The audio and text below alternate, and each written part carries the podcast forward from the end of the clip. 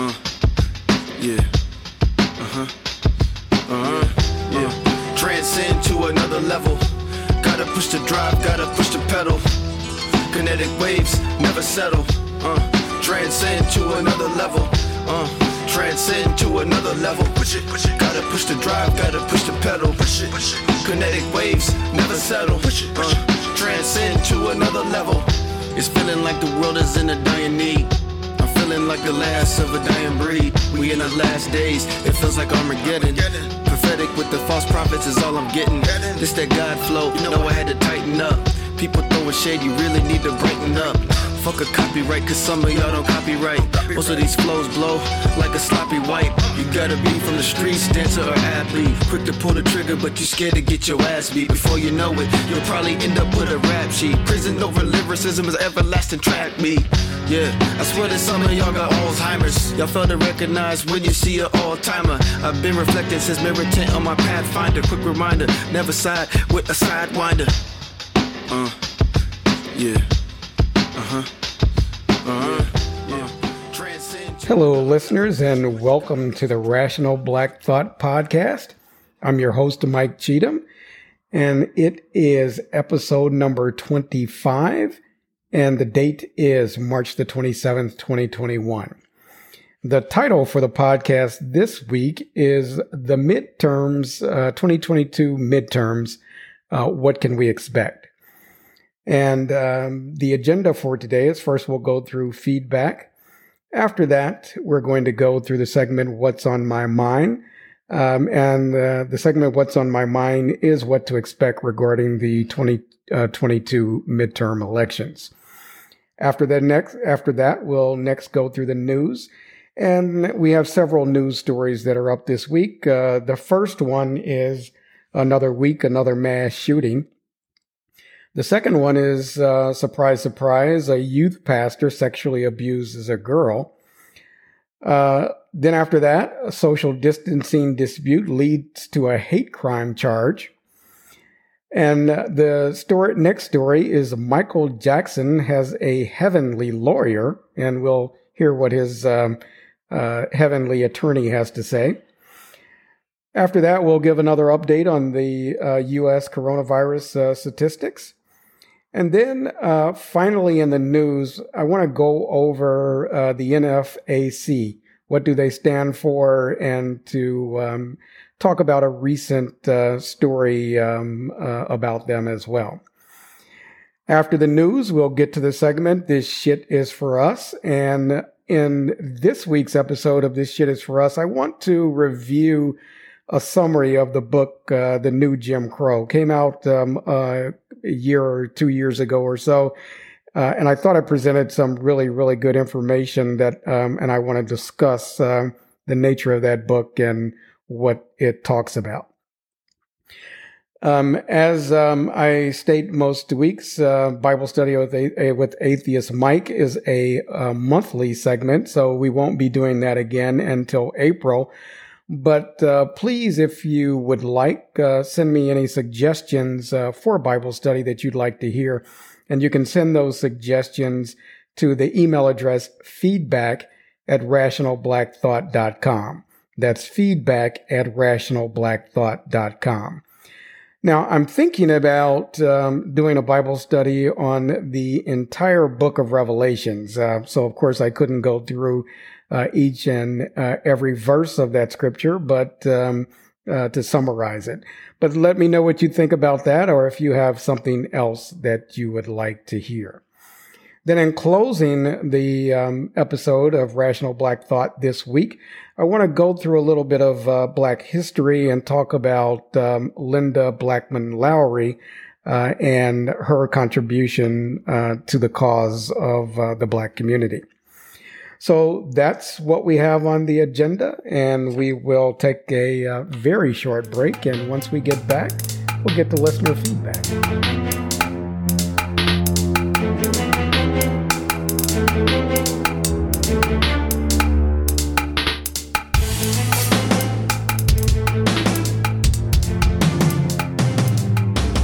All right, welcome back.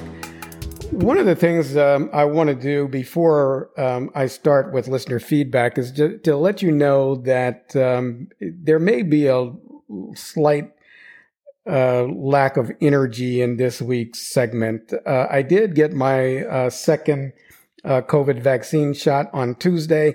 Uh, felt good on Tuesday evening, felt great on Wednesday, but Thursday I experienced uh, some of uh, the typical side effects that come from the vaccine, uh, which uh, uh, essentially it was just a complete lack of energy and um, and uh, some nausea.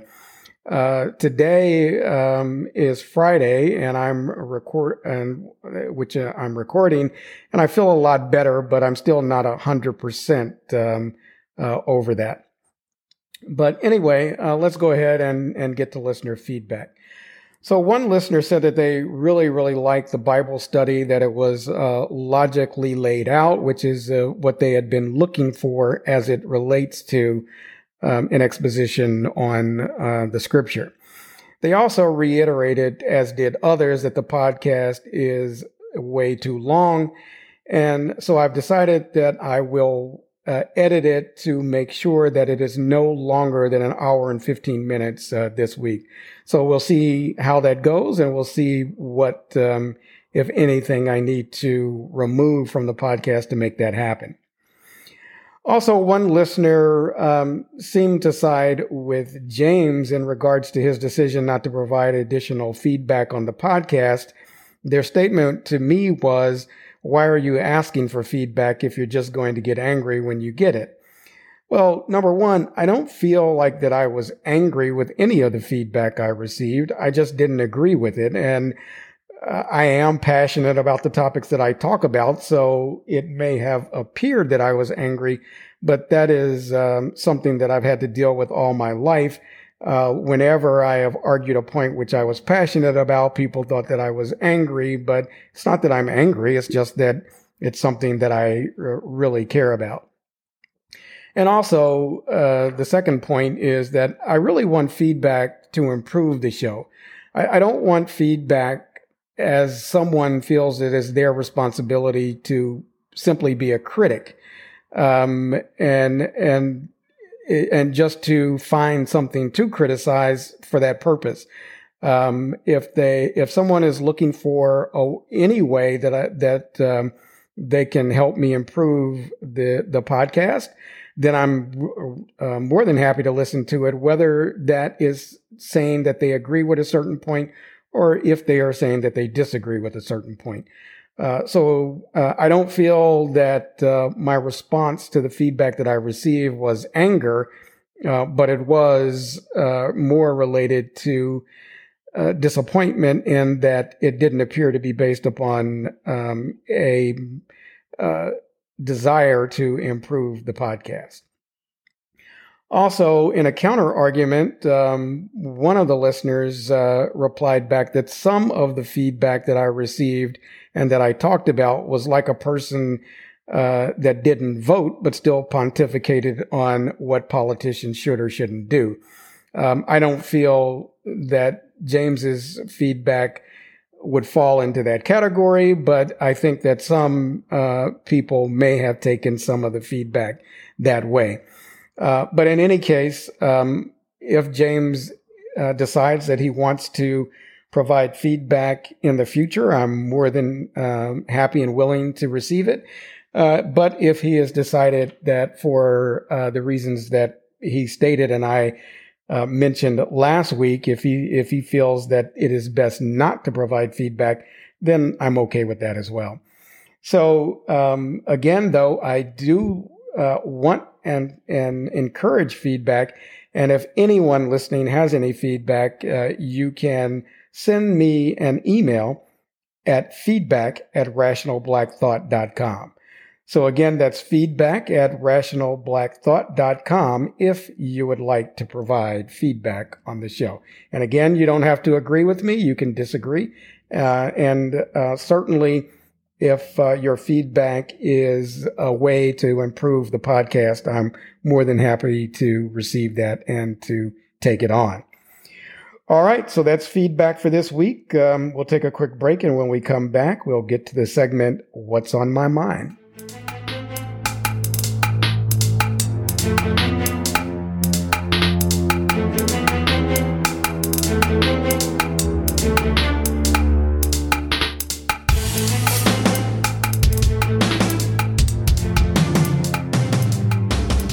Okay, welcome back. So, as I had mentioned in the intro, uh, the um, title of the segment, What's on My Mind this week, is the twenty twenty midterms and, and really what uh, can we expect from that. And though I know it seems just like yesterday that we were heavily into the twenty twenty election cycle, we are only a little more than a year away from the twenty twenty-two midterms. And the two main political parties are already gearing up for the battle. As a recap of the twenty twenty election, uh, the Democrats, uh, just so you know, lost seats in the House, but were still able to uh, main, maintain a majority. Uh, the way that it worked uh, out in twenty twenty, uh, the Democratic Party ended up with Uh, two hundred thirty-two, uh, there, or they had two hundred thirty-two seats before the um, election, and after the election, they ended up with two hundred twenty-two. So they lost uh, ten seats uh, in the House. The Republican Party, uh, before the November third election, had one hundred ninety-seven seats in the House, uh, and afterwards they had um, two hundred thirteen, so they picked up sixteen seats. Uh, you might note that, that that's a bit of a difference um, uh, between the ten and the sixteen. So where did they go? Well, there was one Libertarian Party seat uh, prior to uh, November, uh, November's election, uh, which there were none after the election. So the Libertarian Party lost their only seat. And then there were also five vacancies, which were all filled. So that uh, is what makes up the difference. There are four hundred thirty-five uh, members of the House of Representatives, and that is the breakdown now, two hundred twenty-two for the Democratic Party and two hundred thirteen for the Republicans. In the Senate, as everyone is aware, the Democrats gained enough seats to have a majority. Uh, that is a majority with Kamala Harris as vice president casting any tiebreakers. So the Senate is fifty Republicans and fifty Democrats. Now, the Republicans lost three seats in the twenty twenty Democratic um, election uh, that were, of course, picked up uh, by the Democrats. Uh, and two of those seats were uh, in Georgia uh, with John Ossoff and uh, Raphael Warnock uh, picking up those two seats. So in uh, in twenty twenty-two, uh, the upcoming midterm election, all four hundred thirty-five House seats are up for re-election. And that is because House members are only elected for a term of two years. Senators are elected to a six-term um, uh, or six-year term. And for twenty twenty-two, fourteen seats held by Democrats and twenty held by Republicans are up for the election in twenty twenty-two. Um, I could go through all of the names, and um, uh, I will provide a link that shows them all, uh, but I'm not going to list them all here. Uh, but of the names that are listed, you might be surprised to see that Raphael Warnock is on the list. That is uh, because um, he was, el- even though he was elected in twenty twenty-two, uh, he is serving his and is serving his first year as a senator. But the reason he is up for re-election is that he was elected to determine uh, his election was about who would de- would serve out the term of Johnny I- Isakson, who resigned in twenty nineteen. So the governor had uh, appointed uh, the Republican that uh, Warnock uh, ran against um, at, to uh, serve out his seat, but that came up for election, and um, and Raphael Warnock won that. But because uh, that seat uh, was scheduled to expire at the end of this year, uh, or uh, through next term rather, uh, he is on the election for twenty twenty-two. And I, as I have said numerous times, I'm not a Democrat, but where we are right now in history, our choice is only between an outright racist organization and one that will probably sell us out if they get what they want. Uh, and that is the outright racist organization is the Republican Party, and the one that'll probably sell us out if they get what they want are, are the Democrats. But our only chances are with the Democrats, and therefore we need to start planning now on how to address the twenty twenty-two midterms. We need to be strategic, uh, but for right now, we need more information. We need to find out who is going to be running in the primaries for the twenty Republican seats. Uh, and if it's a sure thing, red state, that is, if we know for a fact that the Republican is going to win, we need to take a look at who's going to be running in those primaries and maybe register as a Republican to vote for the least egregious Republican in the primary. Uh, and that is because we can always switch and vote for the Democrat in the general. But we need to be strategic about the way we plan out our vote for twenty twenty-two. Now, Republicans have already started the process of voter suppression. And after I wrote just that sentence, uh, the Georgia legislature this week just passed a bill to suppress the vote that was signed by the racist governor. And he came on and talked a bunch of bullshit and nonsense saying, yeah, people say I'm a racist, but I'm not. But I've never heard anybody that's not a racist have to defend themselves as being not racist. Uh, if you, if you are defending yourself, it's probably because you are in fact a fucking racist. And uh, certainly the, the, uh, bill that was passed and now signed into law, uh, by the governor in Georgia is in fact racist. Uh, it, it, it combines with other, uh, regulations that they had already put in place to limit, as an example, the number of polling places per county to say that, a, that if a county has Uh, a hundred uh, people, a population of only a hundred, they get one. And if uh, if a county has a million, they get the same one. Uh, and as most of the Democrats live in urban areas, which are more densely populated, uh, that in fact makes it uh, f- makes it for fewer vote uh, voting voting locations per uh, per capita. Uh, in black and, and, and brown neighborhoods than it does in white. And now they're saying that if you have to stand in a long line, no one can bring you lunch or water. So it's completely ridicu- ridiculous, definitely voter suppression, and one hundred percent racist.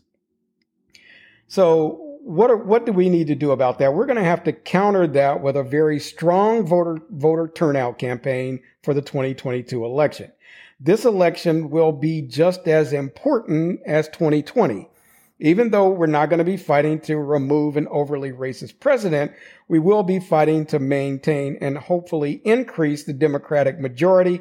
That is to give us a chance to be able to get some of the things we want by holding the Democrats accountable uh, for us being a primary reason that they are, are in power.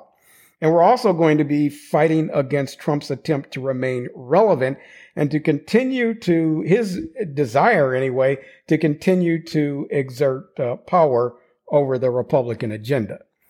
So my suggestion is this: reach out to your local Democratic offices and volunteer to help out uh, in any way you can. Encourage your friends and relatives uh, in other states to do the same thing, and also in the state that you live. And also, this is one of the most important, become informed on the race, both at the national level and the local levels, and be prepared to articulate your point of view when asked. Also, donate funds to the races you care about and encourage everyone you know to do the same. The twenty twenty election is going to be extremely monumental in its, uh, in, in its determining what the future looks like. And we need to be prepared to do two things. First of all, to come out and vote en masse. And secondly, to be informed and strategic about the way we cast our vote so that we have the best opportunity to get what we want. All right. So that's it for the segment um, this week of What's on My Mind. We'll take a quick break. And when we come back, we'll get to the news.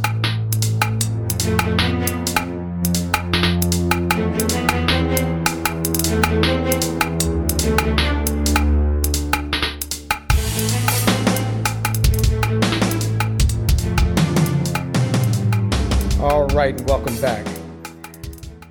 As it seems like every week, um, the news is uh, uh, there's there's quite a bit of uh, breaking news stories that came out this week. Uh, the first one that I want to talk about is um, another week, another mass shooting in the U S. So less than one week after the mass shooting of mostly Asian American women in Georgia last week, another mass shooting has occurred, this time in Colorado. And um, and Colorado, of course, has had its uh, share of mass shootings in the past, so uh, this was just a, an, a, an extension of the, the um, devastation that that state has incurred uh, in the, by the hands of of mass uh, shooting perpetrators. The gunman this time has been identified as Ahmad Al Aliwi Alissa, um, a Syrian-born immigrant to the U S. The initial information does not seem to indicate that the shooting was religiously motivated, uh, but it wouldn't surprise me if that turned out to be the case.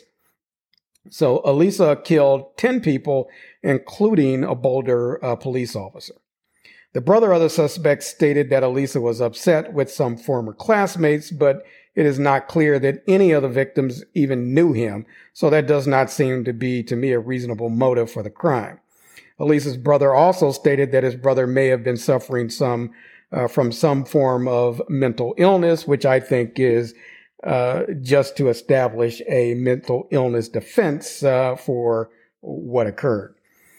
But first of all, regarding last week's shooting, um, that is um, uh, the the shooting uh, where the uh, perpetrator killed mostly Asian women, um, and it was a case where um, uh, law enforcement officers in the case and a member of Cong- Congress expressed sympathy for the white perpetrator. There was no sympathy expressed for the Syrian suspect this week. However, the initial reports from witnesses to the police stated that the shooter was a white male. This shooter killed nine people and then killed a police officer, and somehow he was apprehended with only a non-serious leg uh, wound. Just a few months ago, um, near the end of twenty twenty, uh, police were called on a black man that seemed to be having a mental episode, and he was wielding a knife. He supposedly lunged at the officers and was shot in multiple times by both of the officers and was killed.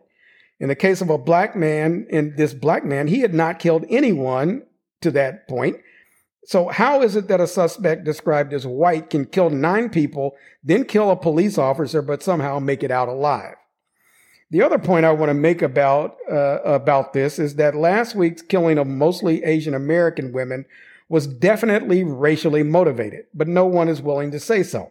Multiple outlets, including the mainstream liberal media, are talking, are, are taking the suspect at his word that he was motivated by religion. That is, that he was trying to eliminate sexual temptation. Now, I am certain that his religious religious ideology had some uh, input into that, but most of the, the news outlets are even saying that the the suspect likely had previously paid for sex in the establishments that he target or targeted. But but keep in mind, as I said during uh, last week about this shooting, there was no evidence that the that the spas or massage parlors had ever been cited for po- prostitution. There was no indication that that was the case. And secondly, if you look at the ages of the women he killed, they range from thirty-three to sixty-nine years old. Are we to believe that he was only tempted by middle-aged Asian women? As far as I'm concerned, uh, it is highly unlikely that any of the women that this guy shot up and murdered, uh, that, that he had had sex with any of them. And if, if he was so intent on removing Uh, temptation, why didn't he shoot up a strip club? Why didn't he shoot up a white strip club? As a matter of fact, there are plenty of them at, at Atlanta. So I find it hard to believe that last week's shooter had even met any of the women that he killed. Uh, and so from that perspective, though there may have been some religious motivation to the way that he thought, he was attempting to kill and murder people of Asian descent simply because they were Asian, in my opinion. And now that we know this week's shooter is from Syria, how long do you think it will take before this becomes a terrorist act? I feel that the likelihood that the, the government will charge Alissa with a hate crime is pretty high. At least they will attempt to do so, but they are, are, are doing the opposite with the white guy that killed eight people, uh, with six of them being um, Asian uh, w- American women. So they're they're highly restrained from calling the uh, the the murder of six Asian women a hate crime. Uh, but I am pretty sure that once they find out, or now that they found out that the guy who murdered the uh, uh, now ten people in uh, in Colorado uh, is Syrian, they're definitely going to say that that was a hate crime. Okay, so that's it for um, another week, another shooting. The next story is about, surprise, surprise, another youth pastor sexually abused a girl. So uh, uh, in New York, a Seaford man uh, sexually abused a girl he met as a youth pastor at a retreat in Michigan. Uh, and that's uh, Nassau County Police announced on uh, last Friday.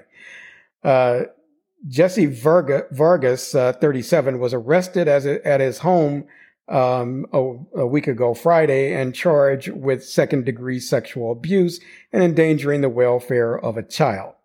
He will be arraigned um, uh, next uh, Friday in uh, uh, Mineola, or this past Friday, rather. Uh, Vargas met the girl uh, at the Incredible Journey to Christianity retreat in twenty eleven, according to the Special Victim Squad detectives. And in twenty thirteen, he arranged for her to visit his home, where he engaged in sexual in a sexual act with her, police said. The girl was fifteen at the time. And the only reason that I bring up uh, this story again is I just want to say again, how many of you out there are parents and continue to have your kids associated with church organizations and youth retreats and, and, and all of this kind of nonsense, especially when they're Catholic. This happens time and time and time again. And it is, it is so prolific that at this point, I think every single parent that puts their kids in one of these organizations that turns out to be abused, that parent should be charged as an accomplice uh, in their sexual abuse. Because it happens so often that that is what you should think is going to happen. You might as well go ahead or uh, go into the situation knowing that if you put your child into uh, a, a Christian Um, youth group, that more than likely they're going to get abused. So let's stop doing that. Let's uh, let's look at reality for for what it is. Uh, realize that the number of uh, that the percentage of incidents of sexual abuse in so-called uh, Christian youth groups is way too high, and let's just stop participating. All right, let's move to the next story. So in this next story, social uh, social distancing dispute leads to hate crime charges. And uh, like uh, we sometimes hear uh, the moniker Florida man, well, this is a Florida woman. And uh, the Florida woman uh, faces hate crime charges after she was accused of hurl- hurling anti-Hispanic ethnic slurs at a man and physically attacking him during a, during a social uh, distancing dispute. The new charges against Jennifer Susan Wright, fifty-eight, were announced on Monday in connection with an argument be- that began at the checkout line at a public supermarket in Hialeah, about thirteen miles uh, northwest of Miami, according to N B C South Florida. The news station identified Wright as an anesthesiologist who was uh, affiliated who, with the Mount uh, Sinai Medical Center. A man who has not been identified by authorities mentioned his COVID nineteen spacing concerns to Wright while they were inside the store on January twentieth, according to Miami-Dade State Attorney's Office press release. Upon leaving the store, an angry Miss Wright al- allegedly confronted the victim as he loaded his groceries into his car, coming within one foot of the victim's face, the press release states. Again, the victim asked Miss Wright to keep her distance, which appeared to enrage her even more and allegedly led to an outburst of verbal anger, including several derogatory anti-Hispanic ethnic slurs. Prosecutors said that Wright is accused of using her keys to scratch the man's car from the trunk to the passenger rear door, causing five hundred sixty-seven dollars and sixty-four cents in damages, which that's quite a specific amount. And um, considering how small it is, he must not have had a very nice car, but in, in any case, she still shouldn't have keyed it. Then she allegedly stabbed the man's car with her keys while saying that the victim needed to go back to his country, the attorney said. She, she, uh, after the man grabbed his, his cell phone to call nine one one, Wright allegedly hit him with her fist, causing his phone to fall to the ground. She then allegedly kicked him when he bent down to pick it up and tried to crush the phone to keep the victim from using it. And that was also according to the uh, press release.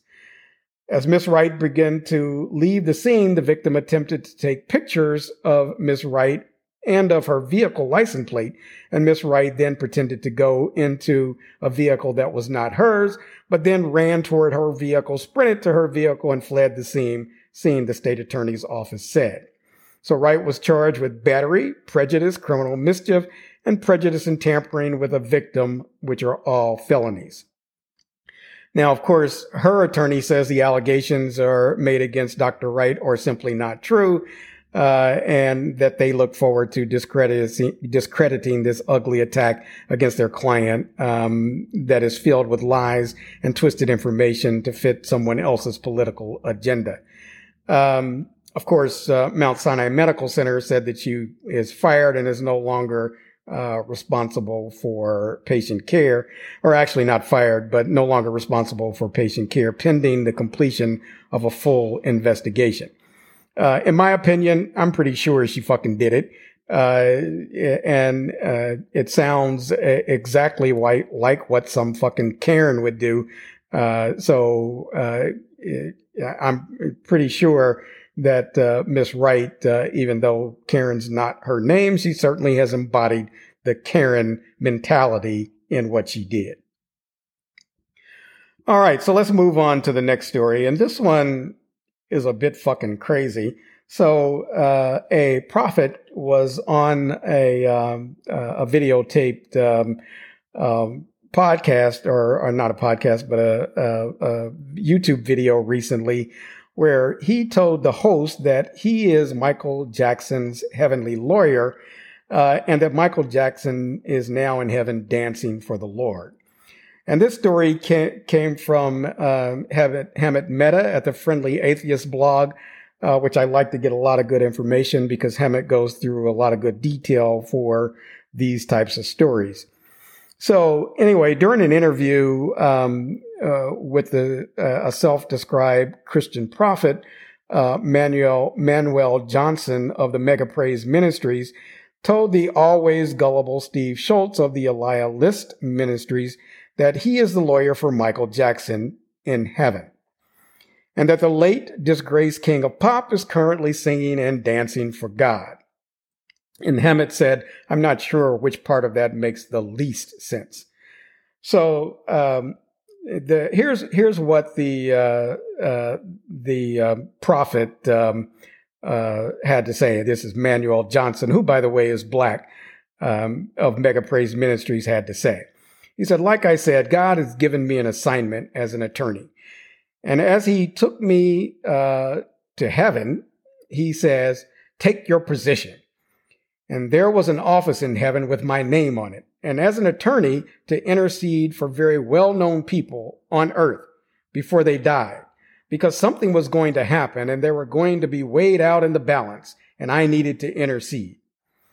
He went on to say, I'm going to tell you something. Michael Jackson went to heaven. Before he died, God had visited him. And then Schultz, the guy that was interviewing him, said, really? Uh, like, what the fuck is what he was saying. And, and but he continued, there were prayers that went out for him. There were prayers that went up for him, and the people would intercede. And Michael Jackson accepted the Lord Jesus as his Savior. The enemy wanted him. Oh boy, the enemy wanted him. And the enemy had set up witches to try to take him. And then these warlocks and witches made these crazy YouTubes that he was in hell. Um, I have no idea what the fuck he's talking about there.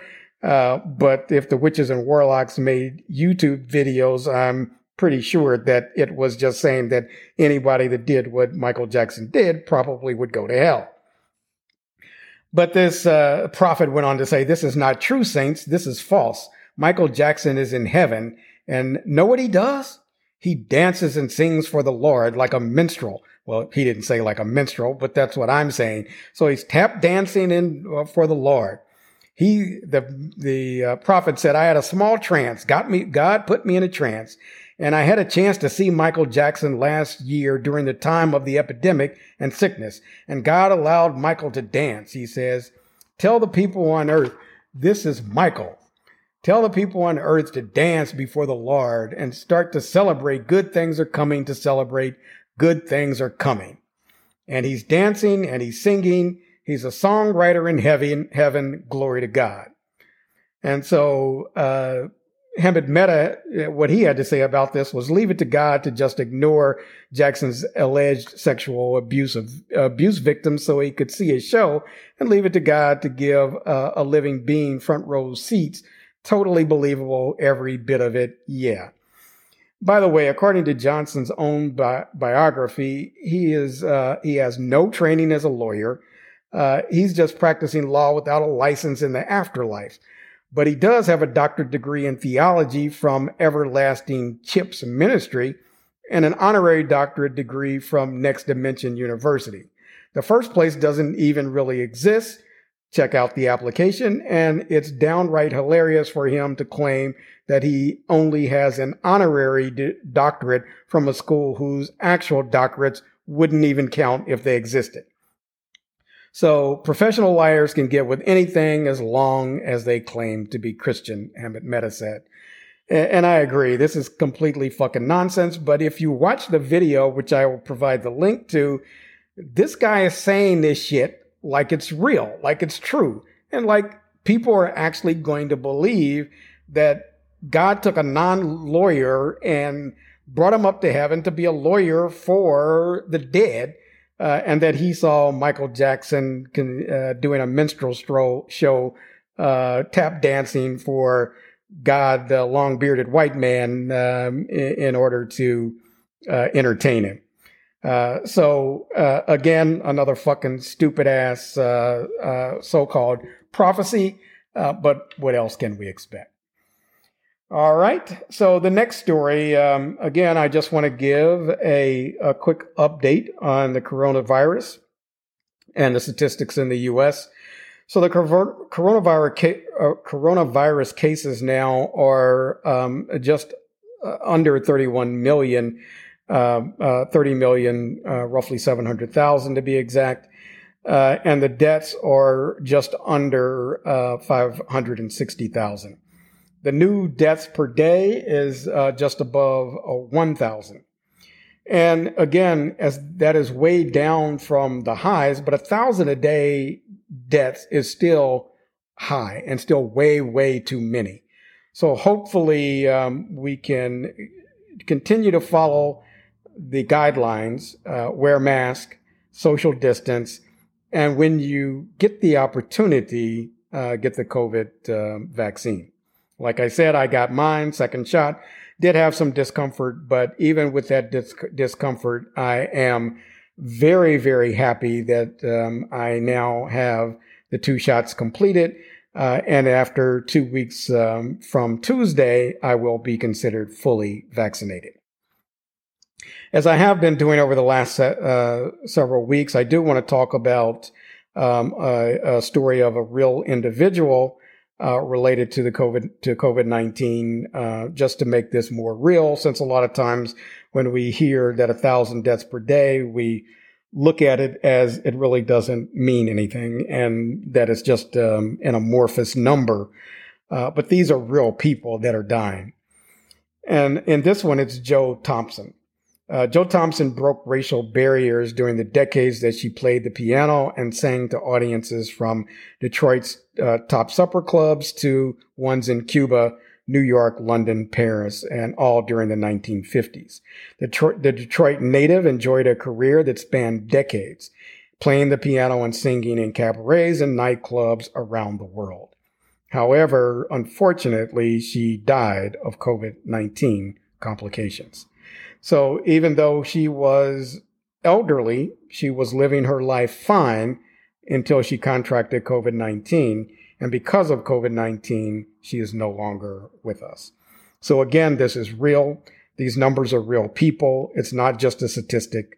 And therefore, do everything you can to uh, prevent the spread of the disease, to prevent uh, the cases, and thereby help to prevent the number of um, mutations that occur. And that includes wearing a mask, social distancing, uh, staying at home whenever possible, and getting your COVID nineteen vaccination. All right, so the next story and the last story that I want to talk about um, is a group um, uh, that's called um, uh, the N F A C. And I, I saw uh, the leader of that organization being um, interviewed um, on M S N B C um, uh, this week. Uh, but uh, I wanted, I had never heard of them, and so I, I found another article about them that came out uh, some time ago that I, I wanted to review just to provide a little bit more information about uh, who they are and what they're up to. So um, about, and this story, it says about two dozen black-clad members of the Black Militia Group Um, challenging a hanging death ruled to be a suicide, protested fri- Friday at the Douglas County Sheriff's Office, and this is in, in uh, Douglasville, Georgia. The group was respectful and protested peacefully, according to social media posts from the Sheriff's Office. Still, the jail was placed on lockdown until the group left, according to a, fake, a Facebook post from the Sheriff's Office. The militia group, known as the Not Fucking Around Coalition, or the N F A C, were protesting the conclusion of a February investigation by the sheriff's office that Stephen Stiles had killed himself. When Douglas County authorities learned that the group would march, Douglas County Sheriff Tim Pounds and Douglasville Police Chief Gary Spark reached out Uh, Thursday uh, to the N F A C to let them know that they were welcome to protest as long as it was peaceful. Now, one of the things that I'll say about that, uh, if, if it was some white militia, would they also add that you're welcome to protest as long as it was be it, it was peaceful? I don't think they would have, because as long as you register for a protest, you are supposed to be allowed to do so, but they were afraid of this black militia. Pounds also agreed to meet with them and members of the Stiles family to discuss their concerns. The group start, started at um, uh, Ann Arbor uh, Place Mall in, in Douglasville, and then drove the short distance to the sheriff's office, where they parked and then marched in formation to be met by deputies around one hundred yards from the front door. According to the sheriff's Facebook post, N F A C members sported black clothing, ballistic vests, facial coverings, firearms, and high-capacity magazines. When told they could proceed no further while carrying weapons, eight N F A C members laid down their arms and then went to the conference room where Stiles' brother, uh, with Stiles' brother, rather, after discussing the case with Pounds, according to the Facebook post, the group left the building, rearmed, briefly paused uh, for pictures, and then left the premises altogether. The march stemmed from a February investigation into the hanging of Stiles' deaths, whose bo- death, whose body was found in a remote area off Mason Creek Road, two hundred fifty yards from his car. Investigators later learned that he had been on parole for child molestation. Records from Stiles' ankle monitor showed that he had left home nine days early after an argument with his grandmother, then drove straight to where his car and body were found. A chair found near Stiles' body had an impression of one of his shoes. The sheriff's office posted more complete details of its investigation into Stiles' death in its uh, Friday Facebook post. But if you're not aware of N F A C, they are a heavily armed, all-black militia known, as I had said, of as the Not Fucking Around Coalition. And it was founded and led by John Fitzgerald Johnson, who is also known as Grandmaster Jay. And if you're as old as me, then you probably know who Grandmaster Jay is, uh, since um, he was uh, one of the um, uh, the old school members of um, hip hop or, or rap. Um, and uh, and Grandmaster Jay started this group in twenty seventeen in Atlanta. Uh, Johnson has said that the group marches for racial equality and ending police brutality. Uh, and it's in a response to the white armed militias that have come out in light of the heightened racial ten- tensions. And uh, as I say, I saw Grandmaster Jay on news on a news interview this week, which is why I wanted to do this story on his group. One thing that he said in the interview that really stuck with me uh, was when he was answering a question about how the N F A C was different from white militias. And his response was, how many times have we stormed the Capitol? How many times have we committed violence? None.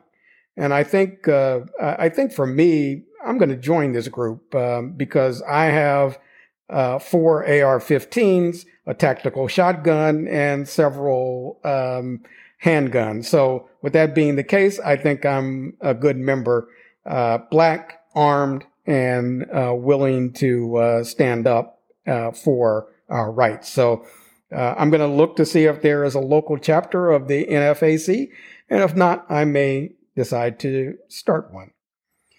All right, so uh, that's it for the news this week. Uh, we'll take a quick break, and when we come back, uh, we will get to the segment I call This Shit Is For Us.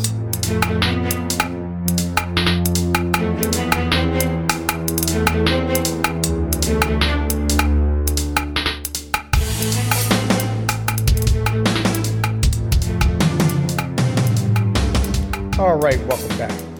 As I had mentioned in the intro, the uh, title of this week's segment of This Shit Is For Us is The New Jim Crow.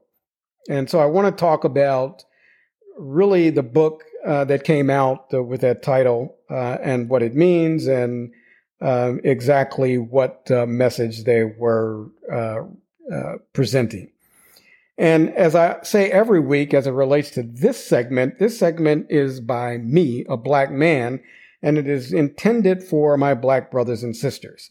Uh, if you are not black, you can still listen to it, but if you don't quite get what I'm talking about, uh, it's because this is a black thing. So I purchased the book, um, The New Jim Crow, several years ago and, and found it to be an eye-opening book that covered a, an incredibly important topic, which is the over-incarceration of black men and women um, and the continued and sustained harm that it causes. In this week's segment of This Shit Is For Us, I'd like to review the main points of the book uh, and the conclusions. And I also want to review uh, the path forward as outlined in a follow-up book by a different author, but that book did receive kudos from the author of The New Jim Crow, Uh, as well. So first of all, just to go through um, a summary of the book, The New Jim Crow, and, and what they talk about. Um, the book starts out with a foreword by Cornel West. Now, if you don't know who Cornel West is, um, uh, he is a, um, uh, a scholar.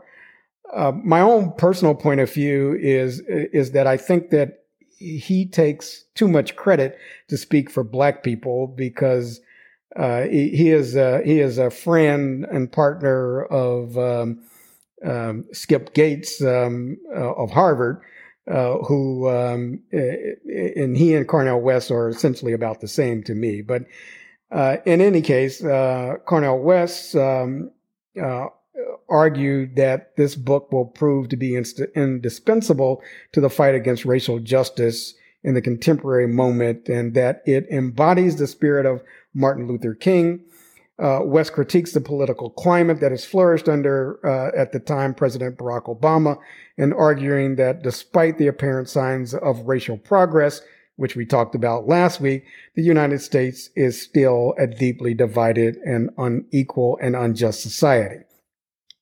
And I certainly do agree with Cornel West on that, though I don't agree with him on many things, but I do agree with him on that. And like I said, we talked about last week about racial progress and black progress and how uh, the election of Barack Obama tricked some of, some of us into thinking that um, that we were over that. So uh, this book is by, is by a woman, uh, a black woman named Michelle Alexander. And in the in the introduction, um, Alexander um, has a comparison between an incarcerated African-American man today and the man's ancestors. Uh, she goes through, uh, like his father, uh, his grandfather, and his great-grandfather, uh, and and basically says that none, none of them could vote. And in the contemporary, the, with the contemporary individual, the man could not vote because he was a felon. So Alexander explains that um, ten years ago, she was suspicious about the claim that mass incarcerate, incarceration was a new Jim, Jim Crow. Uh, but while working on racial justice advocacy at the American Civil Liberties Union, she came to change her mind. Um, and then going on in chapter one, Alexander examines the history of race, the racial caste system in America, arguing that the cycle of different systems of racist control prove that racism is adaptable and that, uh, and that it will change to suit a particular era. Uh, in other words, racism hasn't gone away at all, but it has changed and adapted to be more acceptable to the current, um, uh, age we find ourselves in and the environment that we find our, ourselves in. Um, she says that during the colonial period, black people were brought to America as cheap labor and placed at the bottom of the racial caste system that was created by slavery. This system was eventually replaced by Jim Crow, which, although it looked different from slavery, operated according to the same principles of monitoring, regulating, and suppressing black people. Then when civil, when the Civil Rights Movement tore down Jim Crow, it seems sadly inevitable, inevitable that another racist system of control would emerge in its place, and this system took the form of the war on drugs, which used the crack ep- epidemic as an excuse to aggressively police and, incorpor- and incarcerate an enormous number of pl- poor people of color. In, ch- in chapter two, uh, she describes the cr- criminal justice system through a step-by-step analysis of the process of being arrested, charged, and incarcerated for a drug offense. Alexander uh, argues that a key part of the war on drugs has been allowing uh, uh, the police to operate with very little oversight. A series of major court cases that have given the police free rein to stop people at random, and it is now all but impossible for civil rights lit- litigators to challenge discriminatory police practices such as stop and frisk. In chapter three, Alexander examines the racial discrimination embedded within the criminal justice system. She points out that in some states, eighty to ninety percent of those sent to, to prison on drug charges are African American. This enormous discrepancy cannot be blamed either on black culture or old-fashioned deliberate racism. Rather, much of the racial injustice of mass incarceration can in fact be attributed to unconscious bias. This is made worse by laws that appear to be race neutral on the surface, but in fact operate in deeply racist ways. This is, includes the one hundred to one ratio in sentencing recommendations for crack versus powder cocaine. And uh, several years ago, that came up uh, in Indianapolis when there was a story about, uh, I believe it was a person related to the governor at the time, white person, of course, who was caught with uh, two kilos of of cocaine uh, and was sentenced to probation, uh, whereas there were some individuals that were caught with uh, less than um, than half an ounce of crack cocaine that was sentenced to thirty years. Uh, and so certainly that does happen. And those those laws are definitely race race based.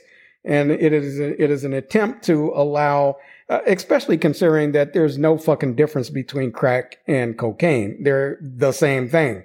So uh, to say that that that having uh, four pounds of it uh, is is less.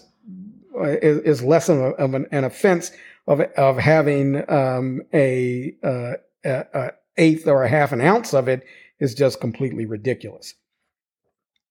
In chapter four, Alexander considers the stigma associated with being a convicted felon in today's world. She argues that when defendants are often uh, offered plea deals that do not include prison time, they will likely not be aware of how much their lives will be affected by being classed as criminals and relegated to the undercast of American society. Felons are constantly given the impression that they are not wanted within the mainstream society and must navigate an impossible maze of rules, restrictions, fines, and fees in order to avoid being sent immediately back to jail. And, and certainly I have seen that to be true Uh, on a number of occasions, as um, that uh, the um, uh, recidiv- recidivism rate on on people going back to prison is extremely high, and and much higher in the Black community than it is in the white community. In chapter five, Alexander examined moments in which the prominent figures in the media, politics, and popular culture have been asked the question, "Where have all the Black men gone?"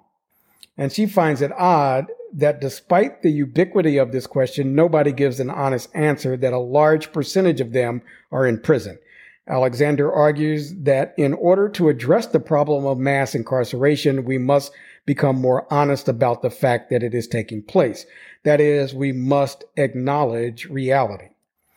And in the sixth and final chapter, Alexander argues that people have been living in a state of collective denial over the issue of mass incarceration. She is particularly critical of the silence on the issue among civil rights lawyers, who we would expect to have more awareness about it than the general public. Alexander points out that mass incarceration, incarceration is notably different, is a notably different problem than the racial justice issues over which civil rights lawyers have successfully taken action in the past. Whereas in the nineteen fifties, litigators were keen to use respectable figures such as Rosa Parks as the face of their campaign, it is difficult, uh, it, it is difficult to, to find convicted felons who will be deemed, quote, respectable, end quote, among the general public. Because of this dilemma, civil rights lawyers have tended to focus on issues such as affirmative action, which affect middle-class, wealthy, quote, innocent, end quote, Black people, rather than poor and incarcerated. And I certainly agree that that is the case. And we'll talk about that a little bit more um, when when we go on uh, with this. So um, uh, in the end, Alexander includes a quotation from James Baldwin that I think is is very poignant. Uh, and this was James Baldwin's letter to his nephew, published in The Fire Next Time. And in the letter, Baldwin urges, urges his nephew to remain strong and promises that the fight for justice can be won. And his book uh, ends with Baldwin's statement, um, or, or her book, that is, Alexander's book, ends with Baldwin's statement, we, quote, we cannot be free until they are free, end quote. And I certainly think that that is something that we should look at in the way that we should look at it. Uh, until we start to reverse this mass incarceration of Black men and women, uh, we cannot sit back and say that we are free, regardless of wins in affirmative action, regardless of being able to elect a, a Black president, et cetera, et cetera. Until they are free, um, we are not free. All right, uh, as I mentioned, there was a follow-on book that was titled Building a Movement to End the New Jim Crow, and this book is by a guy by the name of Daniel Hunter. It's a short book, just seventy-one pages, and it has uh, three uh, chapters. Uh, chapter role, uh, chapter one talks about the roles uh, that need to be included in any movement uh, to reverse um, the new Jim Crow or the mass incarceration of Black people. Uh, and the story talks about um, how hunger hunger strikes that originated in Pelican Bay State Prison uh, in the S H U, uh, which was a horrifying um, place where prisoners would be thrown, uh, giving them very little access to light, uh, let alone any movement outside. Um, he talks about how that stem, how that uh, broadened from a single hunger hunger strike into a movement. And he presents several myths in, cap- in chapter one. Uh, the first myth is that movements are lit like a match, and uh, Hunter talks about the fact that in reality, uh, the original twenty eleven hunger strike took five years to build, and the four men needed to build trust, uh, talking about their personal lives and then settling on a strategy. Especially if you get into the details of the book, uh, the, the four men were the heads of uh, what were considered to be gangs at the prison, uh, which were uh, the white supremacists, the uh, uh, Black nationalists, and uh, and and and others. So they didn't go in trusting one another, and uh, and it took uh, some time uh, for that trust to build. The second myth is movements are built by heroic figureheads. And while we might think of, he said, of Martin Luther King Junior or Mohandas Gandhi or either uh, even Cesar Chavez uh, or even the, the four hunger strikers at Pelican Bay uh, as her- heroic leaders, movements are far more dynamic than that. They they are built by many organization groups and loose-knit networks that organize and act together for change. His next myth that he debunks is that movements require complete internal unity. Successful movements always have internal disagreements and divisions. F- working for unity is great, he says, but so is accepting the reality that ideological purity isn't a requirement for us to engage and continue a movement together, which is what I have always said as well. Unity is not about um, uh, unity of tactics and unity of ideology. It is about unity of purpose. And once we all know what we want to do, there can be disagreements about how to get there, and we can find common ground to move forward. And the last myth that he talks about is movements uh, succeed if they mobilize large mass actions. And he says that's a myth. Movements need ongoing resistance. Otherwise, the power holders can just wait until the march is over and continue to ignore the movement's request. And so he's saying that, yeah, you can organize a march on on Washington and bring a million Black men uh, there, uh, but that's not going to really create a movement. Uh, the people can just watch you march, and after the march is over and you all dissipate back to your homes, then they can continue to ignore everything that you ask for. Um, Hunter then goes on to describe uh, the types of roles required to form and sustain a movement, uh, and they are helpers, uh, people that uh, offer support, uh, advocates such as lawyers or social workers um, to help individuals survive and navigate the rules, organize, organizers that bring uh, the people together, and uh, rebels, which are, bring the fire and energy uh, to uh, the movement. Uh, next in chapter two, building uh, strong groups, uh, Hunter provides several organizing principles that are required to bring people together.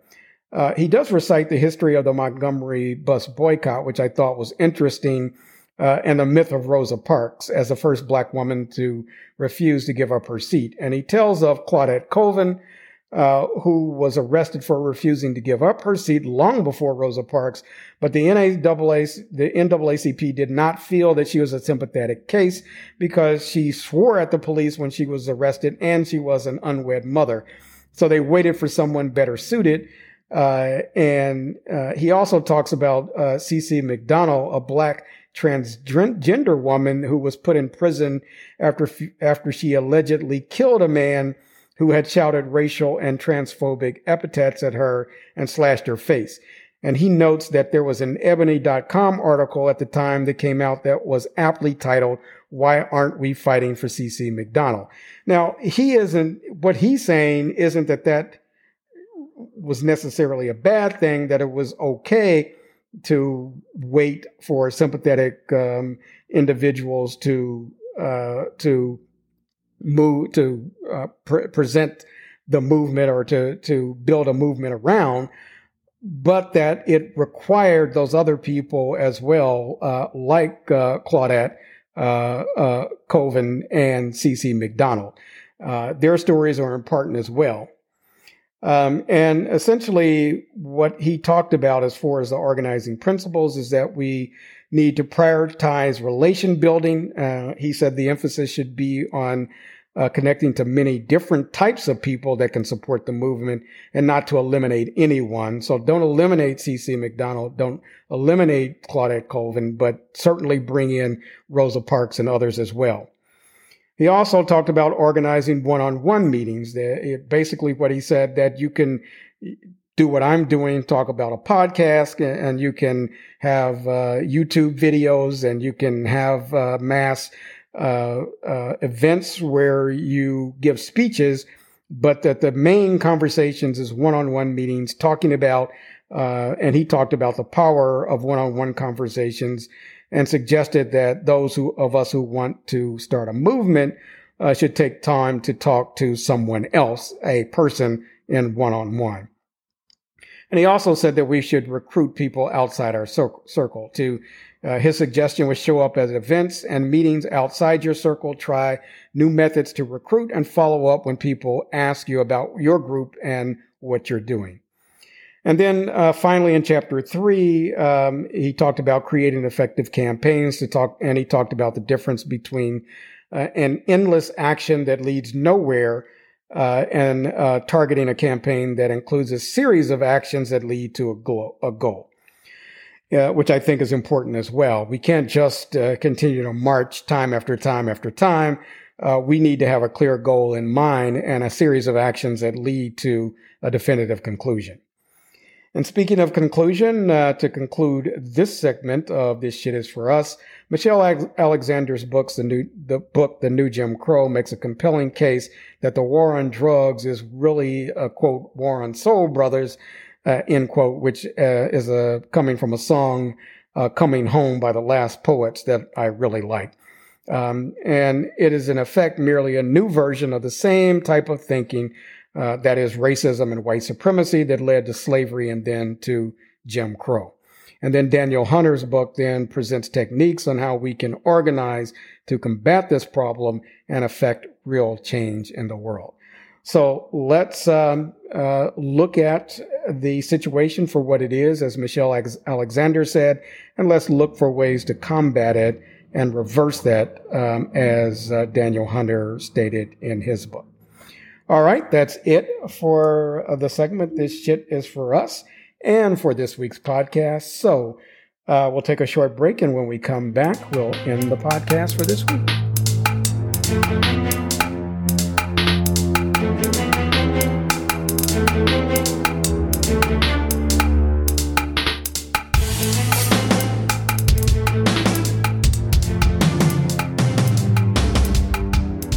All right, welcome back. So, um, in closing out the podcast this week, um, I want to talk about a story that I saw, which um, to me was really kind of um, uh, a Black history moment. Uh, and it's talking about uh, Linda Blackmon Lowery, which I didn't know of her. Uh, some maybe some of my listeners uh, do know of her, um, and therefore this may be a bit redundant for you, uh, but I found it to be very, very interesting. So let me go through and, and just read some expert excerpts from this um, uh, story. Sunday marked the fifty-sixth anniversary of the Civil Rights March from Selma to Montgomery. In nineteen sixty-five, as Black residents in the South marched in hopes of registering to vote, they were met with violence at the hands of police and white supremacist groups. On March seventh of that year, peaceful protesters planned a march from Selma to Montgomery to protest the death of a Black man fatally shot at an Alabama, who fatally shot by an Alabama state trooper. Those protesters were attacked on the Edmund Pettus Bridge in what is now known as Bloody Sunday. Weeks later, on March twenty-first, about two thousand people set out to complete the march from Selma to Montgomery with protection from the U S. Army troops and the Alabama National Guard. The youngest woman to participate in that monumental march was fifteen-year-old Linda Blackmon Lowery. Before her fifteenth birthday, she was arrested and sent to jail nine times, including two stays at a state prison camp. As a result of the vicious attacks on Bloody Sunday, Linda Blackmon Lowery still carries her scars from the injury, injury she sustained on her face and head. She said her decision to continue marching was motivated by anger. And I, I'm just going to take a quick stop on that and, and, and agree that anger sometimes is a very positive motivating force. And uh, go on to, to, um, quote what she had said. She said, quote, "When we arrived in Montgomery four days later, after we started that march, I remember just feeling down on, falling down on my knees and crying. I couldn't stop crying, and I was crying for that anger I felt," end quote. "It was real anger at this point that drove me to the walk from Selma to Montgomery. I was angry with Governor George Wallace for what he had done to me and the other people on that bridge on March seventh. I was angry, but I was also afraid," end quote. And to me, that's an exercise in courage. A fifteen-year-old who had been beaten on that same bridge came out um, uh, four days later uh, to do that march anyway, even with the scars and the injuries still showing uh, on her face and head. Lowery said she hated the people that subjected her and other protesters to violence, hated and uh, uh, hatred and harmed, uh, or, or showed them rather hatred and harm. But then her feelings changed. She said, quote, "When we reached Montgomery after four days, I was just relieved. And then I became proud. I was proud of myself because I had started something and I had completed it," end quote. She said, quote, "I did not know we were making history," end quote. And that's the thing. You never know when you're making history. You just do the right thing at the right time, and it can turn out to be historic. When asked about the mental scars she carries, Lowery said that she could not talk about the incidents for forty years before telling her story.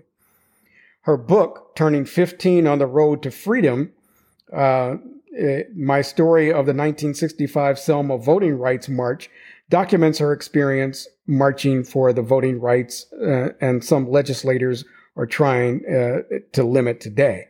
So she marched and was beaten for voting rights that, as I had indicated, Georgia legislators have already imposed limitations on today. Her advice to today, to today's activists is to look back to the past and enhance the present. She said, quote, "Now, young people, you have a bigger and more dangerous fight to do, hopefully nonviolent," end quote. And again, hopefully, she said, but not necessarily. And she said, quote, "And that's to put the world word human back in humanity." And uh, and I think that that, that is a very, very uh, good way to say it. That the that what young people have to do today is to try to put the word human back into humanity. And she wants young activists to know that they have the wisdom and the power uh, to make a change. She said, quote, "We put the word unity back into the word community in nineteen sixty-five. It is up to you now to put the word human back in the word humanity. When you do that, your life, your future generations' lives will not have to go through what you're going through right now." So I agree with what she had to say, and I think her book is going to be fantastic. Uh, I am going to look to get a copy of that. All right, so that's it uh, for the podcast uh, this week. I'd like to remind you that the uh, intro music is Transcend by K I R K. The outro music is Ending by Makaya Beats. This podcast is available on Apple Podcasts, Google, Stitcher, Amazon, and many other platforms. If it's not available on the platform you typically use, just let me know and I will get it added. Please subscribe to the podcast, and if you can, leave me a five-star review. I'd like to end you with the words in with uh, this podcast with the words of Frederick Douglass. If there is no struggle, there can be no progress. Those who profess to favor freedom and yet depreciate agitation are men who want crops without plowing up the ground. They want rain without thunder and lightning. They want the ocean without the awful roar of its many waters. This struggle may be a moral one, or it may be a physical one, and it may be both moral and physical, but it must be a struggle. Power concedes nothing without a demand. It never did, and it never will. Thanks for listening, and until next time, keep fighting for our right to be black and beautiful.